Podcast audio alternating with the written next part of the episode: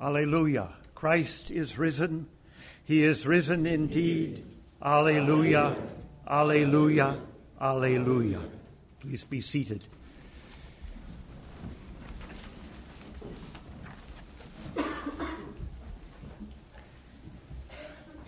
This is the Lord's doing, and it is marvelous in our eyes. This is the day that the Lord has made and we will rejoice and be glad in it. When turning, tuning creation to sing God's praise, it is poets like David, like the psalmist, not preachers who do the heavy lifting. I look especially, however, to our final hymn. The strife is o'er, reminding us that even as we rejoice, we walk back out into a battle. But the battle is won. The strife is o'er, the battle done, the victory of life is won, the song of triumph has begun. Alleluia. The battle is ours, but the victory is the Lord's. It is God's day. It is God's doing 100%. This day, the apex of that season we call the Passion Tide, Easter Tide, in which the whole paschal mystery is brought together. It's God's day, it's God's doing, and only in these conditions may one, must one, exhibit unabashed triumph. The powers of death have done their worst but Christ their legions hath dispersed. Let shouts of holy joy outburst, Alleluia. And hymns, not harangues, are the order of this day. He closed the yawning gates of hell, the bars from heaven's high portals fell. Let hymns of praise his triumphs tell, Alleluia, on this day, if on no other day we join our voices in a shout of triumph. The battle continues and unknown to the world, the victory has been won. All shall know in God's good time that Jesus reigns even now. Jesus rules everything. Yet this day starts quietly. It is the first day of the week. Mary Magdalene comes to the tomb. The stone has been rolled away. Looking in, she sees or imagines that the body of Jesus is no longer there. She runs back to Peter and John. They return on the double. John looks in. There is no body to be found. Peter goes in. They both realize that Mary was right. Then they run home. Mary remains. She doesn't know whether to come or to go. She had been planning to anoint the body with spices. The Sabbath is over. She may do it now. It is work, it is grief work for her. But there's no body to anoint. Two angels appear and address her Woman, why are you weeping? She says to them, They have taken away my Lord. I do not know where they have laid him. She is distraught. But next, she is talking to Jesus himself, whom she takes for a gardener. Yes, she thinks he is the gardener at dawn on the first day of the week. This is Genesis language.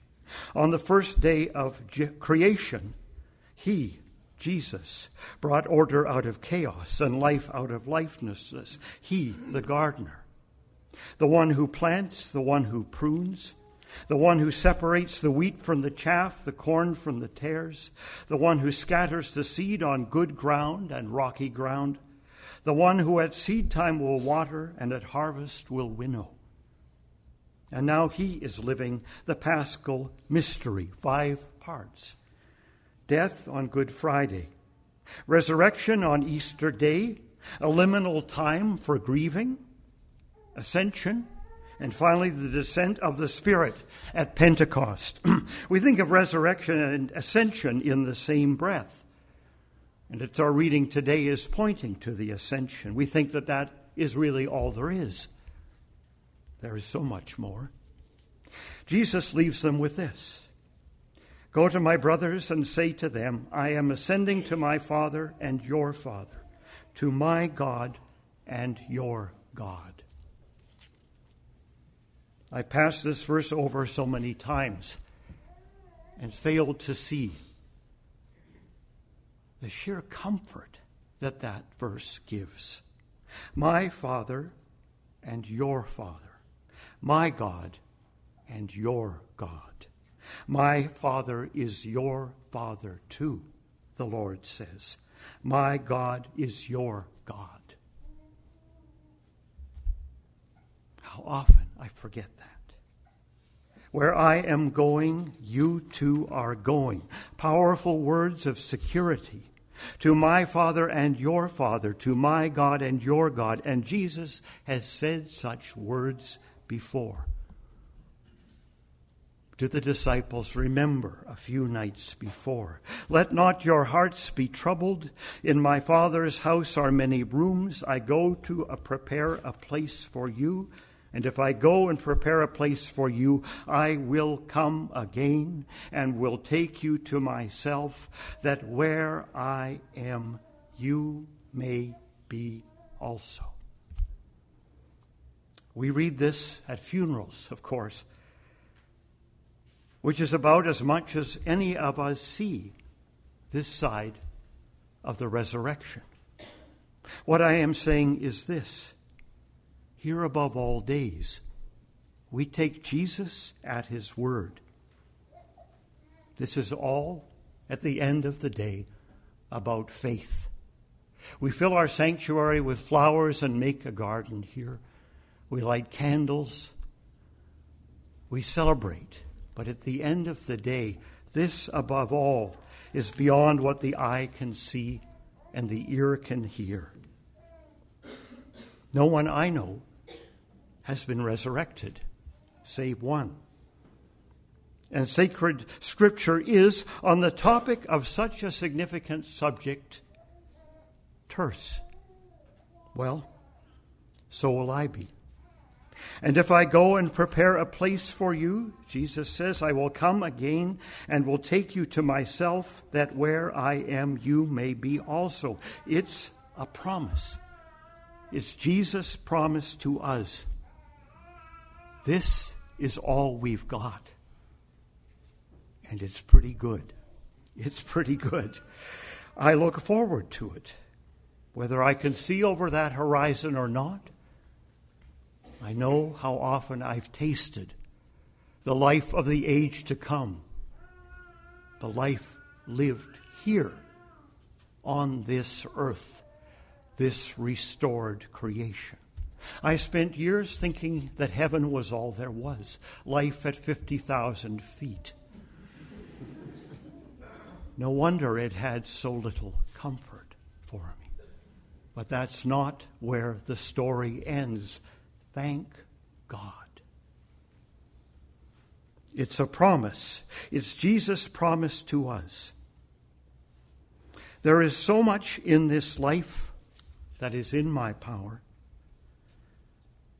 in my power to ask God for his power to carry out, and for God for which God seems to wish me to be his hands and feet, if I may be so bold. So I leave that period of the resurrection, the ascension, the new creation even to Jesus. Our work is here.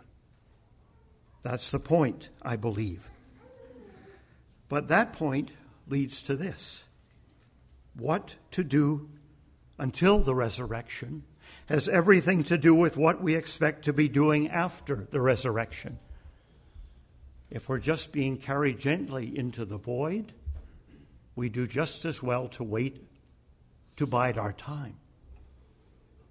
But if there's more to do on the other side, we could be getting ready for it now. We may be the guests at a heavenly hotel, perhaps. I hope there's more than that. My guess, my prayer, is that we'll be the gardeners of that hotel, restoring the garden, God's good new creation, and we can start that project now. For now, for this moment, let us bask in the presence, in the promise of our risen Lord. Bask knowing that the life of the resurrection is a life in which we need fear death no more, nor sin, nor sickness, nor sin sickness even, nor our own blindness, obstinacy, and hardness of heart. But it is about so much more than fear. He has given us a spirit of joy and His Holy Spirit to do the work. And there is nothing that He and we together cannot do. Now, today is a baptism day. And baptism, too, is a sign, an effectual sign of that paschal mystery. Baptism is God's doing. We carry out the work, He changes the heart. One drowns symbolically, one is reborn, one sinks into the waters and rises into the light. And one emerges, signed and sealed, if not delivered, for that final day of resurrection. Today, Lydia Ray Oberkircher is consigned by her parents and godparents to these waters. And we pray to the day of resurrection. Let us accompany her on her first steps